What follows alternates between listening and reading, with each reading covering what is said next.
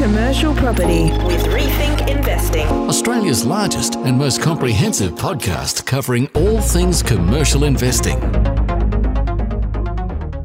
Hi everyone, how you going? It's uh, Phil Tarrant here. You may know me, you may have heard my voice before as the host of the Smart Property Investment Show. And welcome to the Smart Property Investment Podcast Network. It's a pretty wide network these days. Uh, obviously, I, I, host my show uh, a couple of days a week, chatting with property investors right across the nation. We also have a number of uh, partner podcast we do with a whole bunch of people from across the property ecosystem. I'm pretty excited today to unveil, to launch uh, this new podcast. And it's something we haven't done before. It's a very new thing for us at Smart Property Investment. I've been wanting to do this for quite some time and trying to find the right partner that I could do it with. And I think I've found them. The jury will be out. We'll see how we go after about sort of six or twelve issues, whether or not we're uh, we're doing this very well. But I'm pretty confident that um, we've teamed up with the right organisation to help us navigate what is commercial property. So welcome to the first instalment, the first episode of Inside Commercial Property with Rethink Investing. Joining me in the studio is uh, my co-host uh, Scott O'Neill. He's the director of Rethink Investing. Scott, how are you going? You well? Yeah, very good. Thanks, mate.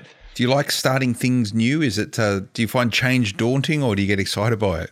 Oh, I think if you uh, move a bit quicker than others, there's opportunity in it. So, just like commercial investing, I think we've uh, got into this space and learnt it before many many uh, others in these recent investing times since mm. the hmm. GFC, that is. And yeah, there's just really good returns out there, good opportunities, and yeah, it's it's a fun thing to be part of. It is, and you know, I I like to think I'm reasonably informed around commercial property. We don't talk enough about it or write enough about it on smartpropertyinvestment.com.au. So watch your space. We're going to be doing a lot more of it in the future. It's a very important asset class for for property investors or for those looking to um, amplify their wealth creation journey. So watch this space, and there's going to be a key focus for us moving forward. And as I mentioned, we don't have a podcast around commercial property. Now we do. Uh, that's a really good point.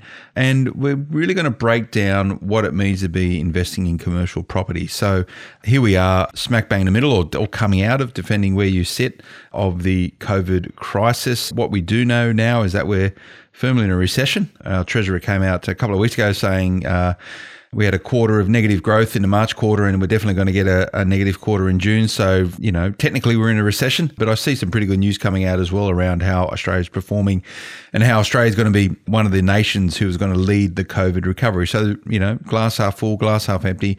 A lot of good news out there right now, and I always try and lean on the good news and try and shape how I go about as a property investor navigating the market that I'm in right now. So, commercial property for me and, and commercial property for a lot of our listeners may be or currently is an asset class that they like to consider. One note I would make is that, you know, I think investors by and large, particularly those who are focused on residential lending, may not be informed as well as they can be around commercial property, and they therefore don't consider it as an alternative to residential property. And I think Scott, that's going to be one of our purposes, one of our core objectives in in hosting, navigating these conversations around property is to get these people better informed.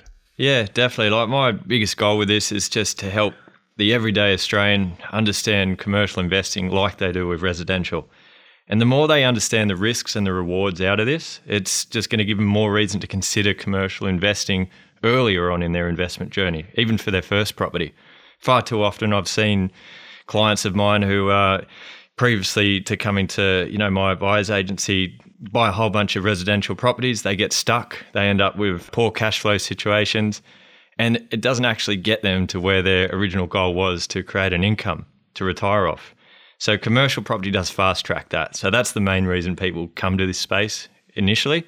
It's for the much higher cash flow and to put those kind of numbers in perspective, you know, a 500 grand property, even with the mortgage of an 80% loan, yes, you can get an 80% loan for a commercial property at the moment, after all the rates, after everything you've taken out, you can still be left with, you know, about sort of 500, 600 a week in your pocket. Mm. And, you know, you compare that to residential, you're going to be breaking even from a cash flow point of view. So it's a big difference in cash flow, and that should get people excited. And, uh, you know, I think the whole COVID thing as well, you know, we're quite a while into the COVID, you know, you know what we've seen, you know, since March in Australia. And, I think the best thing about investing in this time is we can see the impact that pandemic has had on certain types of tenants and asset classes. Some have performed very well, some haven't done so well. We'll be discussing those in these uh, podcast series as well. But like you said, there's opportunity and there's risks you've got to work around so we can help the listeners understand those. So let's chat about that quickly, and maybe yeah, I've got to put my hand up being part of the reason this being the case. Why?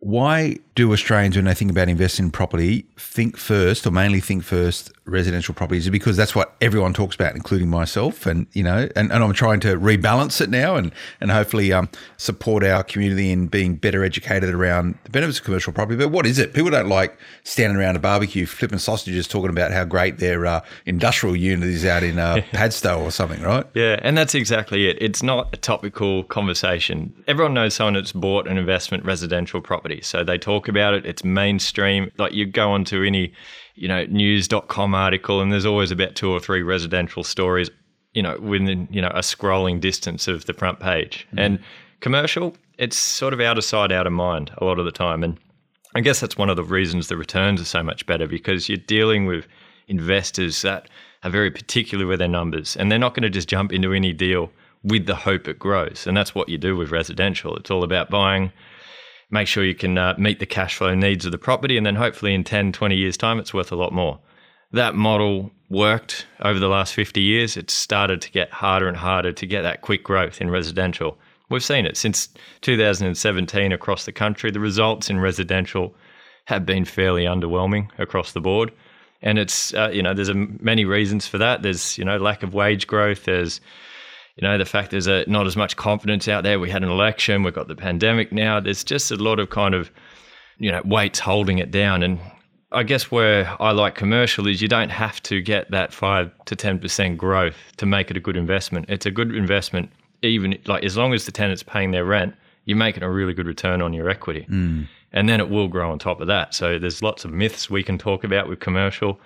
You know, like the one that doesn't grow as fast, that's just false. I don't know where that rule came from. That's probably one of those guys around the barbecue that, you know, heard a, a story, uh, you know, about it not growing as much because a sales agent in the residential side told him that. But, you know, find people you know that own commercial property and ask them how it's gone.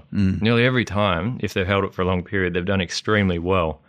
And they're just not as vocal about it because they are, like you said, people don't best relate kept to it. secret, right? They, they they want to keep it quiet. And when I look at residential property, uh, there's a lot of bias, and you know, I'm sure I've got it, um, and I'm probably aware that I, I do have bias when it comes to just investing in general, and that's what makes me the investor that I am, and that sort of shapes my decision making. But there's a lot of bias in investing, and there's a lot of bias towards residential property. Some of those myths, and we'll get into them.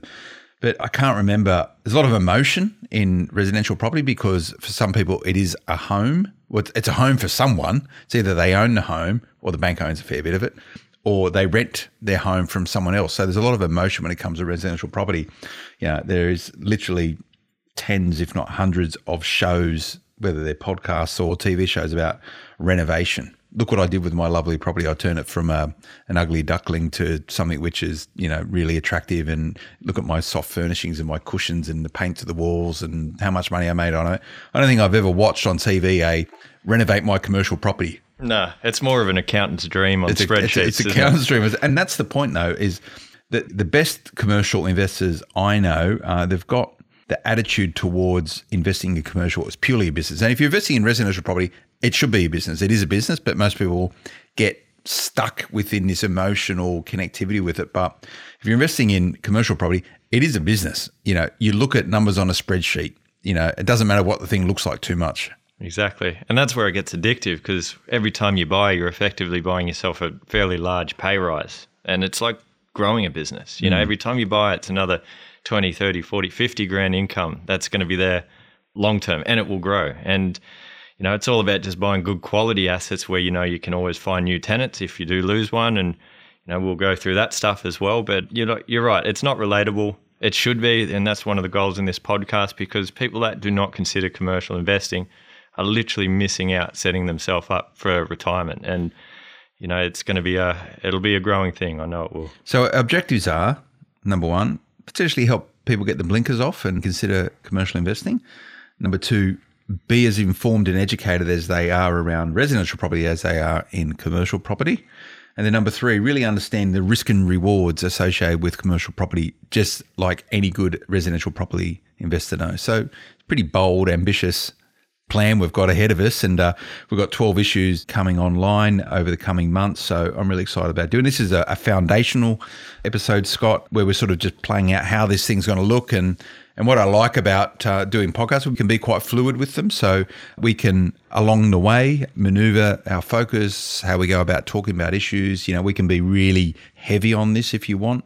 We can be really philosophical on it if you want. We can be very data driven on this podcast if you want. So make sure you get in touch with the team info at rethinkinvesting.com.au.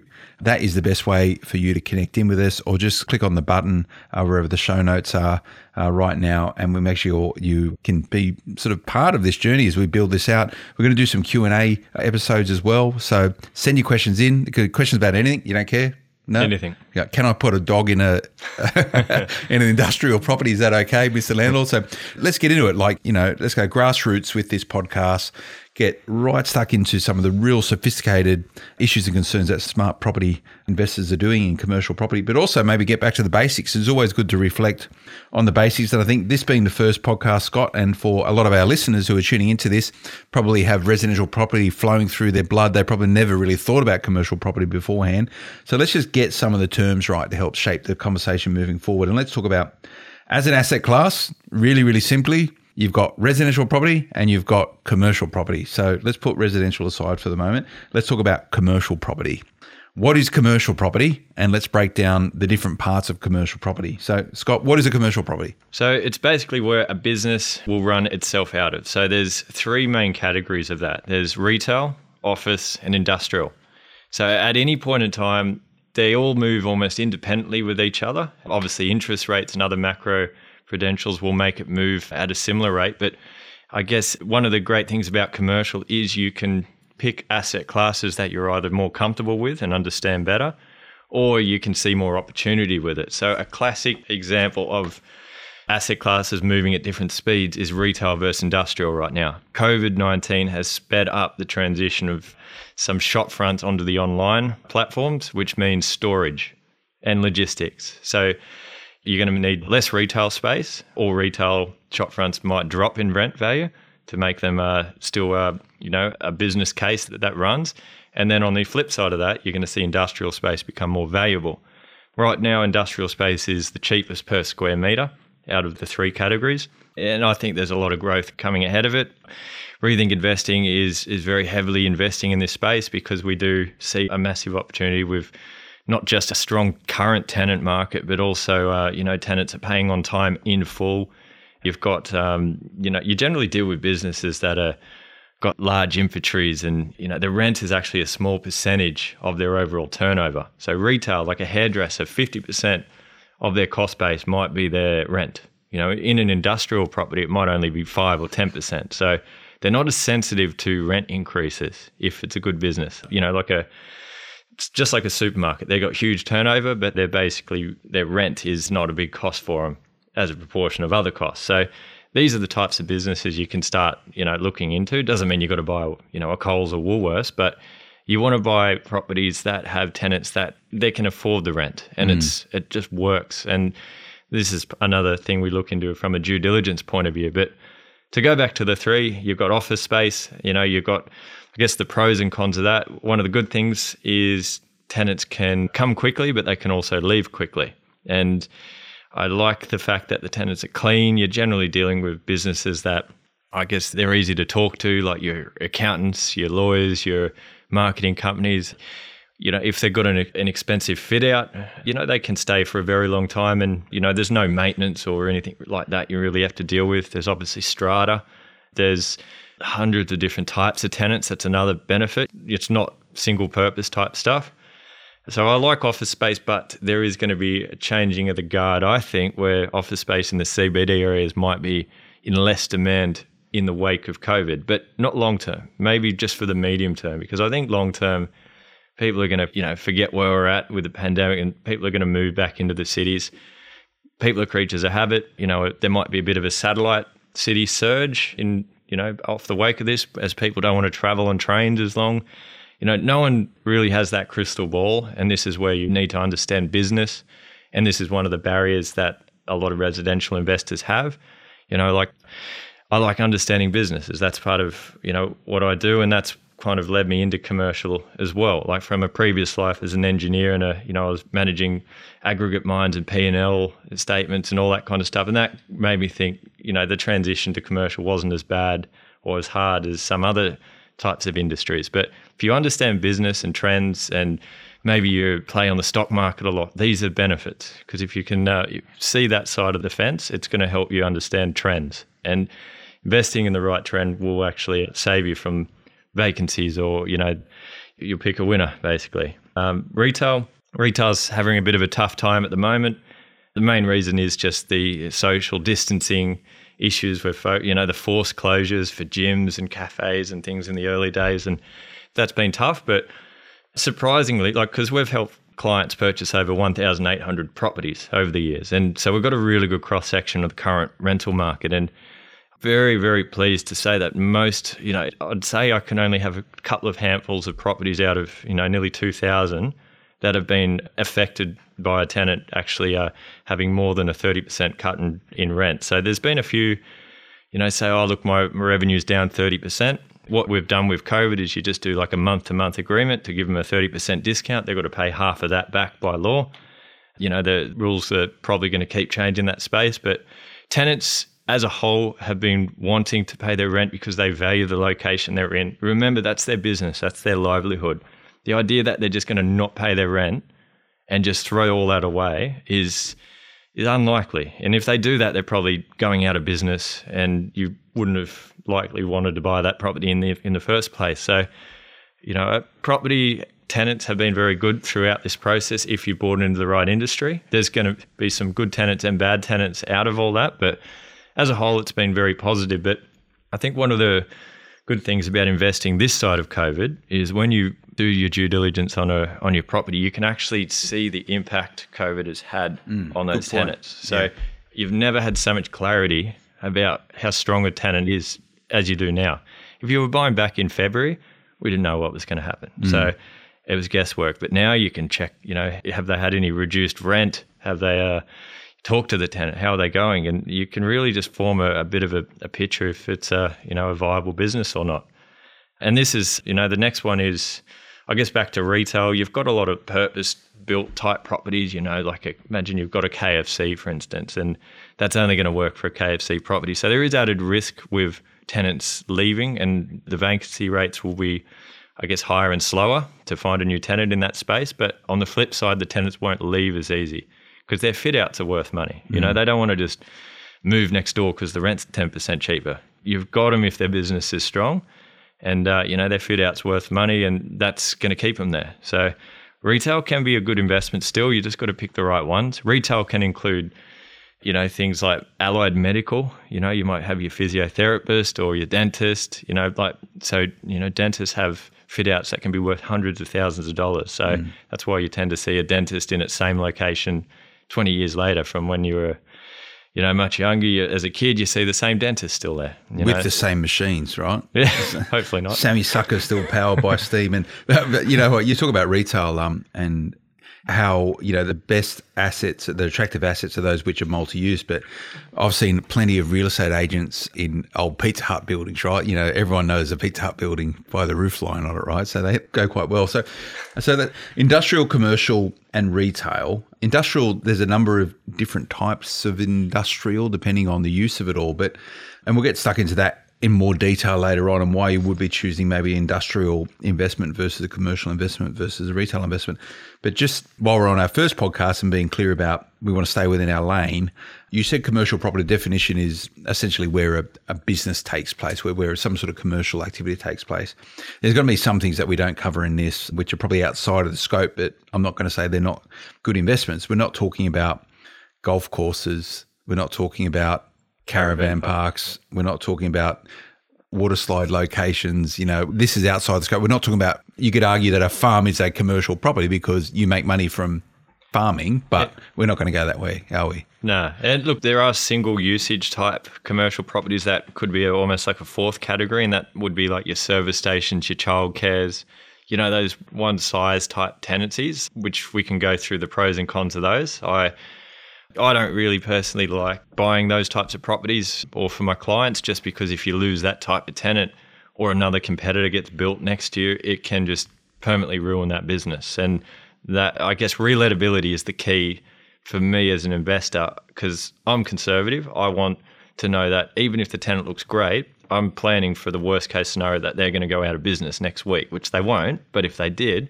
how quickly could you find a new tenant? And that's where you get those multi purpose, maybe even a multi income type property. Mm. You're going to sleep easier and it just takes a lot of that perceived risk out of it.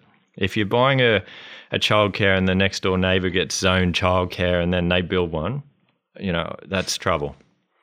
So we like to avoid those. Sounds types. like a minefield. So hopefully we can help people uh, navigate this. And then, you know, we spoke about how people, by and large, are generalising, are less informed about commercial property versus residential property. Let's just touch on Scott while we're at it. So we just, you know, people can come back to this episode if they ever want to sort of get checks and balances and, and get some of the fundamentals sorted out the benefits of commercial property in comparison to residential property. And I just don't want us to be pro commercial all the way and say commercial is better than residential for these reasons. I want it to be nice and balanced, right? So pros and cons of commercial versus residential.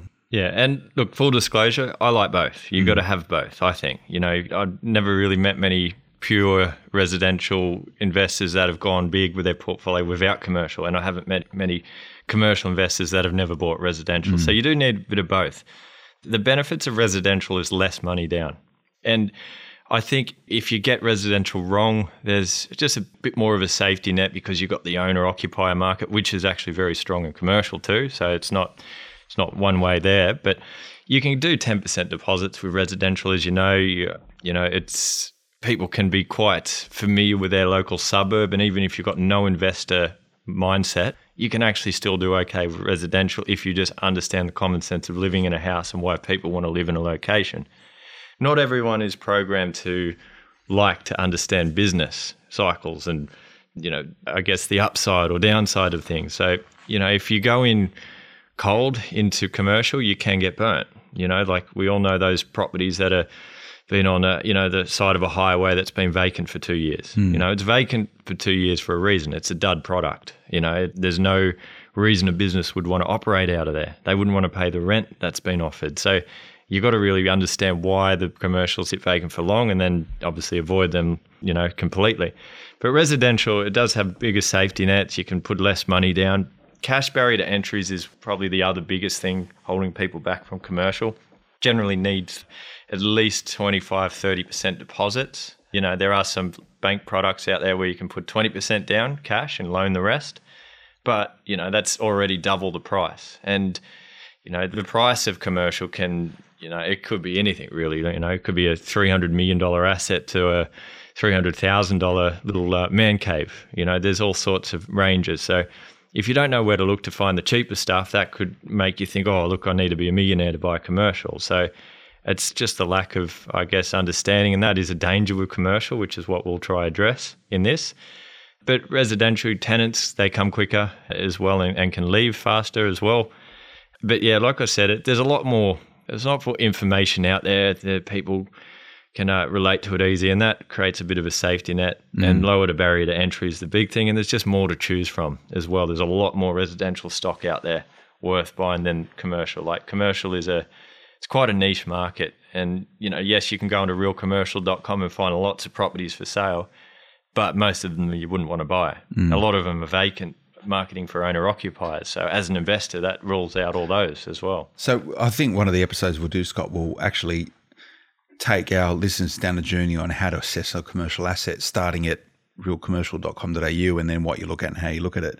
I think that'll be a really good episode. And by the way, most people think commercial property is really foreign. Most people actually are exposed to commercial property in some sense. If they've got a retail or an industry fund, they've probably got their money tied up in a commercial asset somewhere. So, what we're not talking about is a whole different world of commercial here, and that is the big institutional investors who own full you know, tower blocks and stuff like that. That we're out. This is outside the scope of this conversation, isn't it? Yeah, we're mostly looking at direct investments. So look, we can touch on syndicate purchases and uh, managed fund purchases, mm. uh, but I think one of the, uh, I guess, you know in reach of most people. And, and what I like is buying directly because you get full control over the property. If you understand what you're doing, you can get better returns out of that compared to getting into a big managed fund because managed funds have fees, annual fees, monthly mm. fees. There's a lot of fees in there. But if you own the property yourself, you know, you've got your bank interest and the tenant will pay all the other costs. So there's less fees. And if you buy well and control it fully, there might be value add opportunities you can just do yourself. You know, I think the opportunity to make money out of it is better if you understand exactly what you're doing and find the right asset. So direct investments is I guess, the focus of this. Yeah, and it's much better. Direct is a much better term than like you use, uh, you know, bandy around uh, terms like mum and dad investors, and that's normally a an indicator of people just everyday Australians who are looking to create wealth with a few bucks in their back pocket and looking to use that to better what their retirement would look like. They're sort of mum and dad investors, but I much prefer direct investments. We'll continue with that. So people might be going, hey, this sounds really good, really excited about this new podcast, really want to learn about it. I probably need to get up the scratch a little bit in their own education. And, you know, let's have a chat about that really quickly. To invest in commercial property, like residential property, you need to think like a business person, right? It doesn't matter on the asset class. If you're doing any of this emotionally, stop now and don't listen to this podcast. Go somewhere else and watch a renovation show, right? You're going to blow your dough. So you've got to think and operate like a business owner investing in commercial property is different to residential in that you need to start to understand business and how business operates and how organizations operate. So you need to actually start understanding and thinking about some key themes, some key um, building blocks of or foundational building blocks to get this right. You need to actually understand what a P&L is. That's profit and loss. You need to understand what a balance sheet is. You need to understand what cash flow is. These are if they're three terms that you've never heard about, you don't know anything about, stop now, go and get educated and come back to this podcast because like that is basic building block stuff. You don't even know what that stuff is, you shouldn't be touching commercial property. What else do you need to know? What reading would you be doing or what further education would you be doing so you can most extract the best value out of our discussions? Well, look, when I first started, so like real quick backstory of myself, I invested in, you know, a dozen or so residential properties before getting into my first. I was, you know, I, I liked cash flow from the start because I, I saw uh, some people close to me lose a lot of money in the GFC that were, you know, basically negatively gearing a lot. And when you uh, don't get the growth over the next 12 months and have to sell one or two, all of a sudden you can lose quite a bit of money quickly. So I was always programmed to make sure I got high cash flow you know, house and granny flats were the starting point, then small unit blocks in regional areas were the next. But the yields were getting harder to find in residential. So commercial was the next step. I basically went for about 18 months of just non-stop reading on the internet. There's not much stuff out there. I never read a book on the topic. It was really just talking to a lot of commercial agents, you know, just trying to get under understanding why they value the rent, why they did. You know, you got to so square meter rates. You've got to find and comparable square meter rates. So if you've got a you know, a really nice corner office which has got like a, a Ray White type business in there, like a, a, real estate agency, you know, that might be uh, slightly more valuable than the one around the corner with no foot traffic because it doesn't have the window frontage. So you've got to start be able to value the square meter rates for those types of things. And just talking to agents helped me, I guess, bridge that gap. And then I understood why rent was the value it was. And the next step is you want to look at, uh, I guess, supply in the area. So if they're building lots of buildings in that same area, it could be a good thing because it might be bringing new, like a Bunnings type tenant into there, and like, and that will lift the whole industrial area because it's just more people, more businesses supplying around it. So you've got to sort of look at DAs and I guess the same stuff you look at with residential. You know, why are you investing in an area? Because there's growth. So we want to see those same fundamentals with commercial. So the other side is you want to look at the tenant and understand why they're in that location. Have they missed any payments? So, a big thing I look at is trying to get an understanding what their last 12 months of payment history looks like. Try get proof of it, you know, whether it's a bank statement that's been itemized for that, you know, their rental income and they've, you know, covered all their personal details, but you can see that the exact amount of rent's been deposited in the first or second of every month. And if they've done that throughout this period with COVID plus the 12 months prior, that's a really good indication you're going to get to the decimal point that exact rent for that year, which you know that will just get rid of a lot of the uh, you know lack of confidence you may have if you see that tenants paying and they've got you know three or four years left on a lease. That's a big tick. Incentives. This is a, a thing you need to look at when you've got a lease. Sometimes there is an incentive in the lease, and that might be three months free rent to get them in in the first place to help with their fit out costs. Incentives aren't bad things. But you want to know if the incentive is excessive. Why did they might have just done whatever they could to get the tenant in there? You know, loaded rents is something I've seen when an owner is selling back. Uh, let's say they're trying to free capital up for their business. They're going to just take a lease on it for five years, bump up the rent, sell it. When they bump the rent up, they're bumping the price up. So you need to really understand those square meter rates. And that's probably the biggest thing uh, from a novice point of view. If you are really comfortable with the square meter rates, the chances you'll overpay are a lot less. Mm. And then you can actually find under market properties like that as well. So we often find properties that are 10 to 15% below the market rent because they've just had a long term tenant that hasn't kept up with the market rate. That's an opportunity for a value add or a bit of instant equity because as soon as you get them up to the market rate, and you take your time doing that, you don't just buy it and knock the lease off and get the rent up. It might be when the, I guess, the lease expires, you can basically get them up to the fair rent, and a valuer will appreciate that and give you a better valuation because of it. So valuations are generated off the fair market rent, the cap rate. So that's another thing. You've got to work out what the local capitalization rate is. So in Sydney, most commercials might be four or five percent. Melbourne's three to five percent. Brisbane six to seven percent, eight percent maybe if you're lucky. Hmm. Adelaide six to eight percent. Perth six to seven percent. These are just rough numbers. There's exceptions to these, of course, but every area and every asset class has its own cap rate. So medical properties have lower cap rates because people will pay more for the same rent. So if you're collecting sixty thousand rent for a news agency, someone might pay 700 grand for 60,000 rent. But if that's a dentist on a 10 year lease, you might pay a million dollars for that 60,000 rent. So that's your cap rates. And then outside that, you just got to understand fit out costs, you know, who owns it, what you can depreciate on, age of building. And then all the rest is just similar to residential, you know, the supply demand. You know, every asset's different. And that's probably what turns a lot of people off. You really got to enjoy digging through it. But when you do, you will get better returns out of it. It's hmm. extra work and it's harder to find those deals. Like, you know, it is much like 70% of the properties we buy for clients are off market. And that's even getting higher this year. We're probably closer to 80%. So there's a bit more legwork you're going to have to do with agents in terms of, you know, finding out a local agent, say semi off market properties or whatever it is, just get a relationship, just like when you buy a house to live in. You're going to get to know the agents in your area. It's a similar setup, but it is worth the effort if you do. um, You know, you, it's not like you're going to be buying a commercial property every few weeks. It's when you do it, you do it properly, and you will do well out of it. And that's it. You know, you've got to want to invest in commercial and immerse yourself in commercial to be an effective commercial investor. And, you know, we, we've just chat through a, a number of different sort of components of it. And, and Scott sort of run past them. I think what, what'll be really good, Scott, is that we get a bit of a glossary together for people and we'll put it up on, on um, I don't know if you've got one on Rethink Investing website. No, good idea, though. It's a good idea. Let's get that done or on smartpropertyinvestment.com.au. We'll do the same. Get that glossary up there. But you've got to be across all these terms. And my recommendation is if you're foreign to it all, if you never looked at it, if you didn't do year 10 economics or year 12 economics and you don't know, you know, the top from tail from a P&L, a balance sheet or cash flow or any of this sort of stuff, go and start educating yourself on it. And my recommendations in that regards is just go and down, download any annual report from any of these ASX listed businesses, big organizations, right? But, you know, by and large, the numbers will be a lot larger, but the way they're structured is pretty consistent with good accounting practices. So start working out how P&Ls work, balance sheets work, assets, liabilities, and you get yourself across business. It's so absolutely critical. Then what I would also do, I've negotiated personally a lot of commercial leases, so I'm very familiar with all the different nuances. A commercial lease is an absolute nightmare.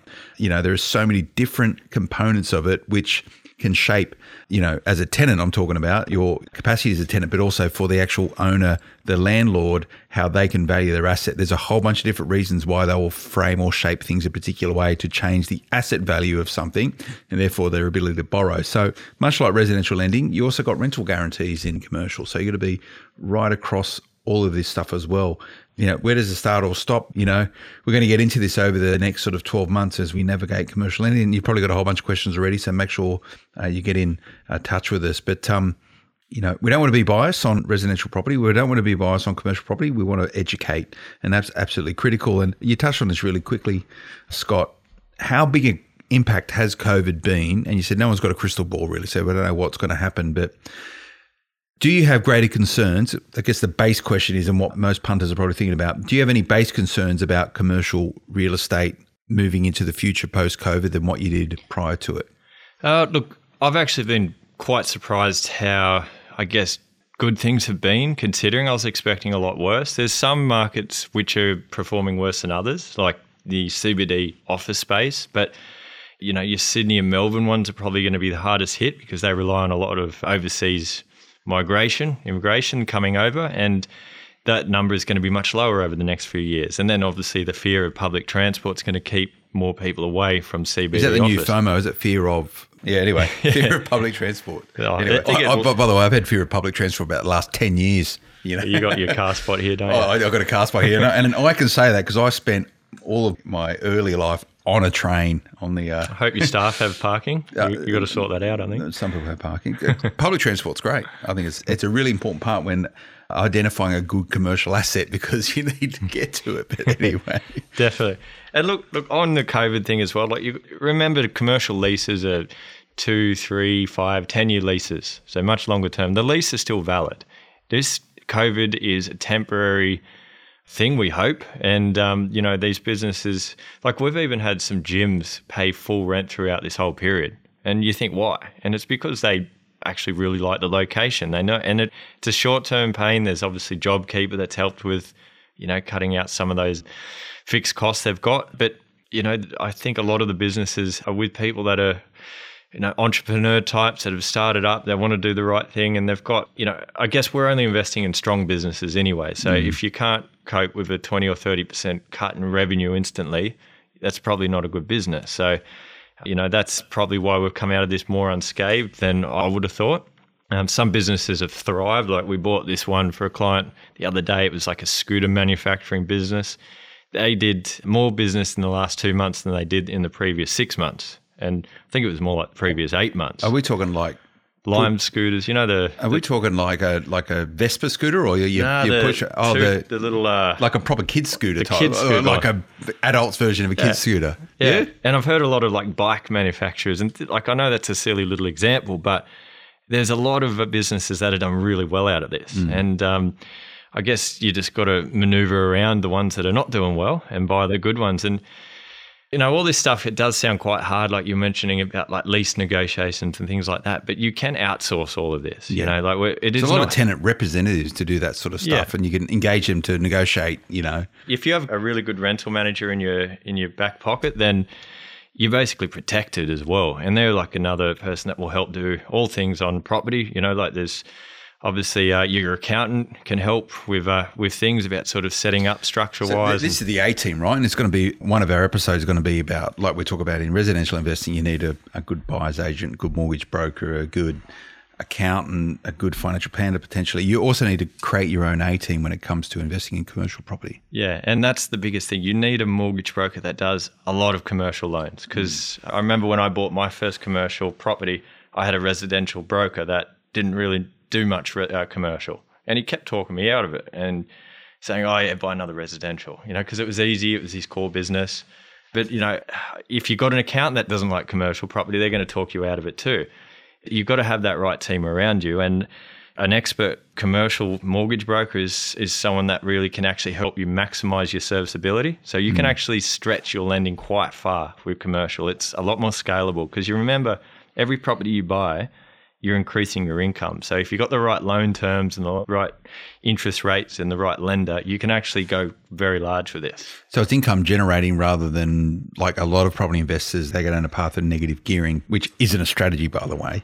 But the idea with commercial is that it should be contributing to positive cash flow as a property investor. Yeah, and it's about the loan terms. Like if hmm. you've got a five year loan term, that means you've got to pay it back in five years. So that's going to look rubbish for serviceability. But if it's a 30, you know, your principal's stretched out nice and long and you've got the, you know, a large cash flow coming in and that's increasing at three or 4% per annum, that's going to pay itself off very easily. And, uh, you know, one thing we sort of show as well when we present a property is how long it takes to pay itself off. You know, a commercial property at a 70% debt with a, you know, a 7% net yield will actually pay itself off in about 12 years.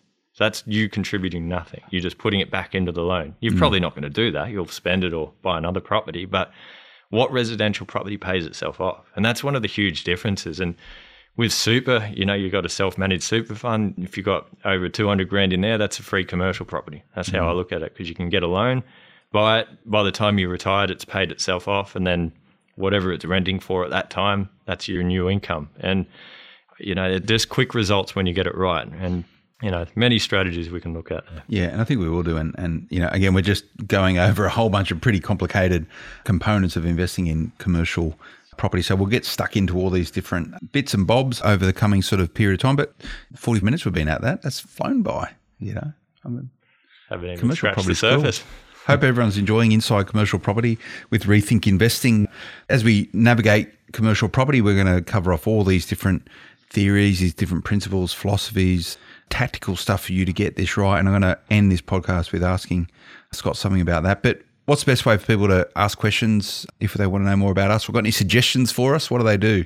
Uh, probably reach out just to info at rethinkinvesting.com.au. You can go through to the website rethinkinvesting.com.au and there'll be uh, bars you can uh, fill out and we'll get back to you with questions. But yeah, we're happy to answer any specific questions on certain types of assets because there's hundreds of different types of them. We can talk about, you know, different types of owner occupier spaces in commercial, but you know, what we do is we just help people do due diligence on commercial properties and you know, I think that's the biggest thing. We don't want anyone just to rush into this space. It, you know, I took 18 months to purchase my first property and put a huge amount of time into it. This is not just uh, you know a call to action to go out and buy a commercial property. You know, there are ways to fast track that, such as using a buyer's agent, where you know you can basically do the research um, through an expert like that. But yeah, look, it's a space that I think you know we, we can help you go along the journey with. So I guess a big part of this podcast is educating, education, getting people to think differently about commercial property, being more informed about it. And thanks for coming and sharing your knowledge. And one of the best things about property I see is that, you know, a lot of people that work within it are just happy to share their knowledge. But you also, people actually want to use you guys to help them find something. You can do that as well.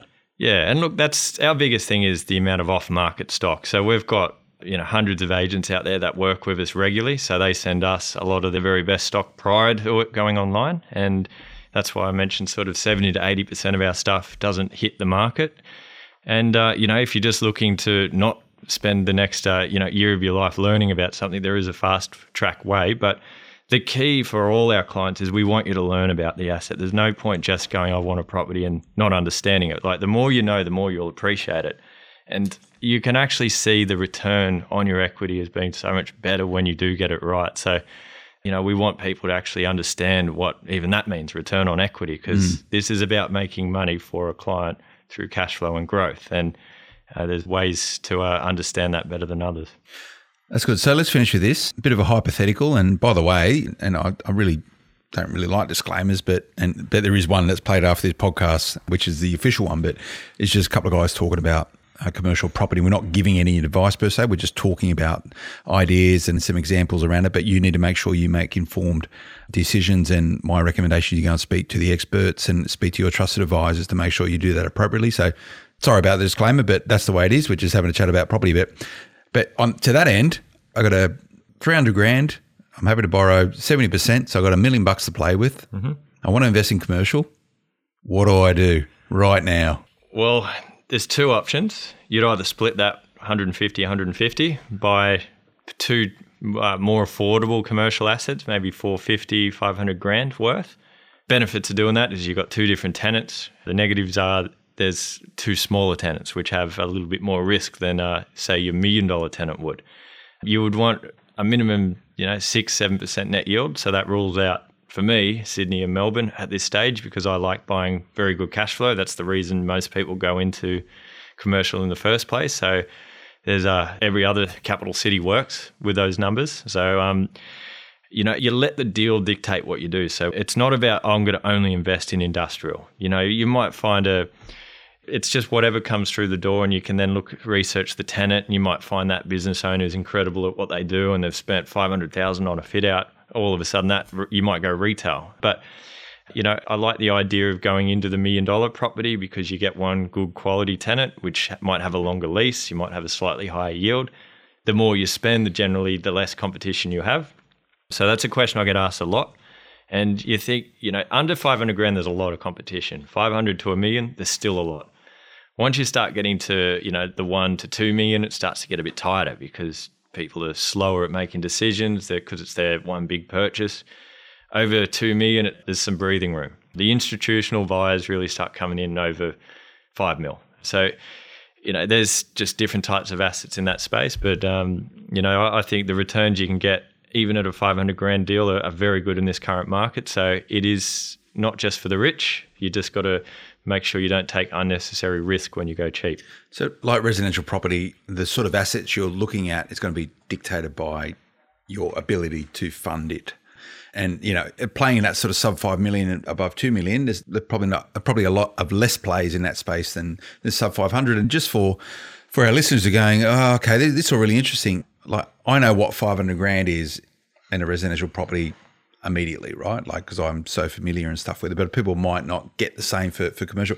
What does 500 grand get you in a commercial property? So it'll get you a 100 to 200 square meter warehouse with a little mezzanine in there, little uh, you know 40 square meter office. That's suitable for electrical contractors to you know cool room storage type properties to next day delivery properties to you know any type of kind of trade related business. Yep. You might go small retail, you know, like a little uh, hearing clinic, you know, specialist type stuff like that. You can go regional and get things like banks and think, you know, all those kind of big branded things. Yeah, banks uh, for five hundred grand regionally, can you? Yeah, yeah, yeah. I don't personally invest in banks, but um, yeah, single use, I guess. But. Single use, and they're sort of reducing footprints in many areas, so mm. got to be a bit careful with that. Leases are getting shorter in that space, but yeah, no, there is some very good deals in terms of office space. There's a lot of five hundred grand offices out there, but do you buy them? I probably would steer more towards your suburb type offices where you got your, your satellite areas and that sort of stuff there. Longer term tenants, they, they're there because their home's there. It's you know a little bit longer term. So yeah, it's there's a million different types of tenants you can get for that. There we go. So a little bit less than an hour, but we cover the whole gamut of uh, commercial property as a foundational episode. So I'm really looking forward to this, Scott. I think we're going to have a lot of fun with this. And uh, remember, uh, get in touch. Uh, info at rethinkinvesting.com.au. Uh, rethinkinvesting.com.au is where you can go out and you can check out what Scott does and what his business is all about. But um, yeah, to my point earlier, it's good we've got this going.